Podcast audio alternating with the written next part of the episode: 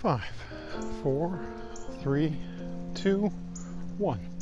Good morning, good evening, good afternoon. Paul here, realestatepodcastshow.com. Wanted to give you guys um, a little bit of a story or share a story with some of you. So, if you're familiar with the um, the doctor who actually predicted the housing crisis, um, the uh, basically the collapse of housing in the U.S. in 2008. I'm not sure if you know the whole story, but essentially, Dr. Michael Burry, uh, who, if you haven't seen the movie The Big Short, um, started investing in something called credit default swaps as early as 2006, from what I can tell.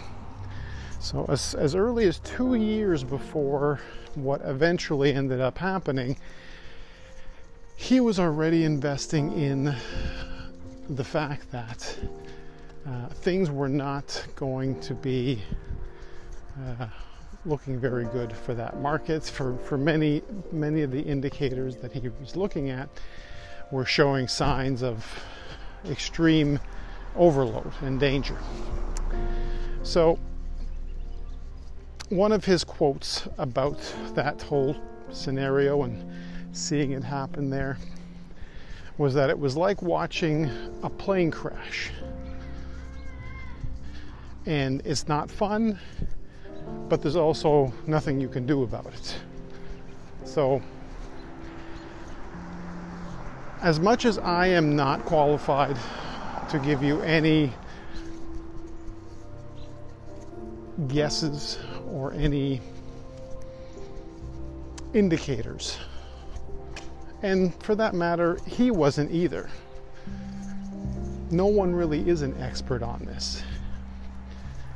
But there are signs sort of in the water, as I would call them, for this kind of thing happening here in Ontario, many areas of Ontario.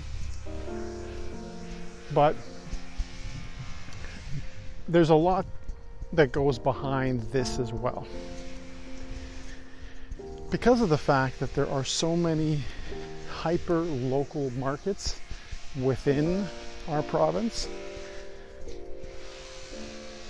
it's so important that our conversations about this be specific to your area, not general to Toronto or to Ontario or to Kitchener or to Barrie because until the connections made between you and I as to which area we're talking about and how it's been doing over the last, let's say, decade or two,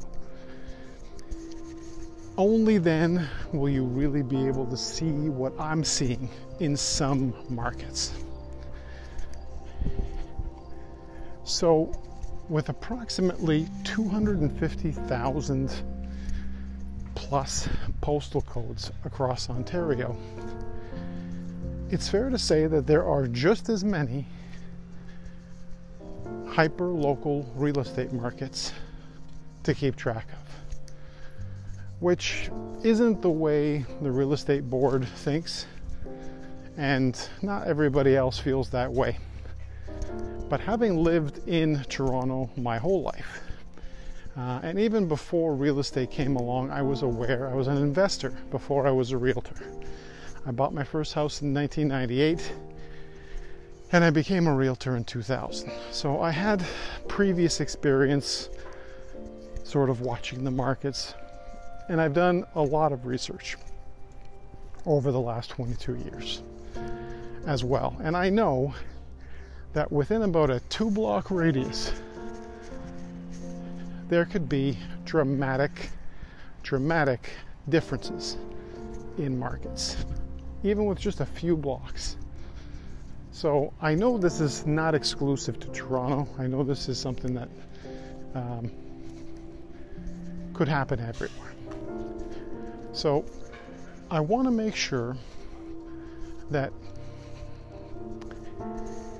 if these signs of stress are present in various areas, and because I look at different charts every day for clients of mine, people moving to and from areas, and letting them know here's what's going on in this area. It's sometimes not until they look at specific local stats that they realize that there's some trouble brewing because they had not paid attention to their postal code area. They were looking at their city stats, which is what you normally get. The realtors that share things, especially the ones on social media, they can't get too specific because that might not get them the clicks. If you know anything about me, you'll know that I'm absolutely, um, I could care less about clicks. I didn't start this podcast for that. If you do happen to like what I'm saying, I appreciate it. But, the, but once you start doing things for clicks, you're doing it for an algorithm, which means you're trying to please the largest number of people. It's it's not the it's not the quality you want in your realtor.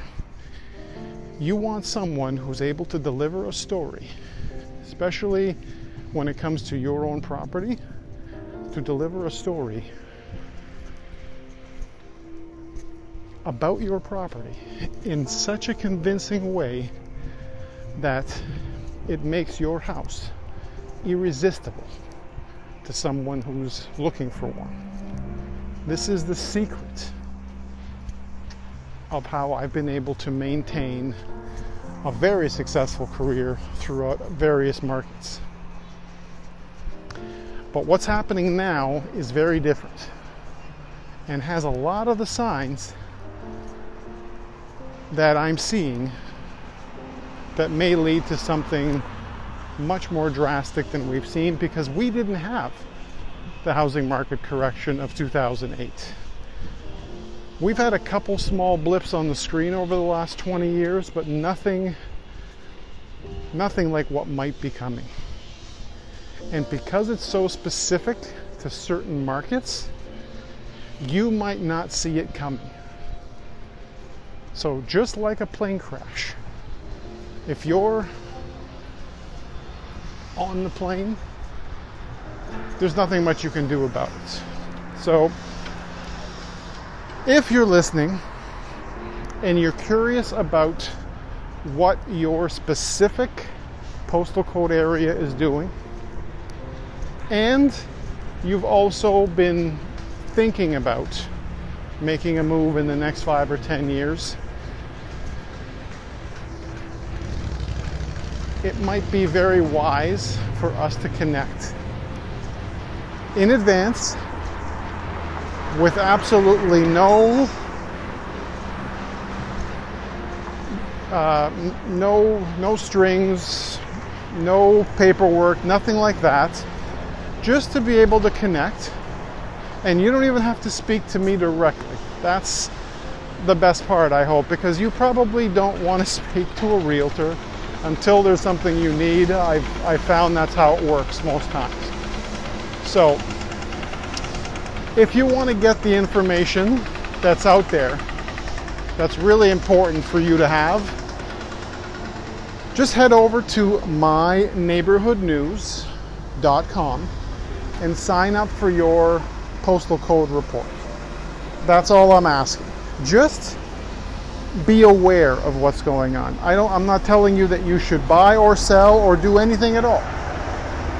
But I do strongly feel that this is information that you want to know before you get on the plane and before the plane starts going in any direction.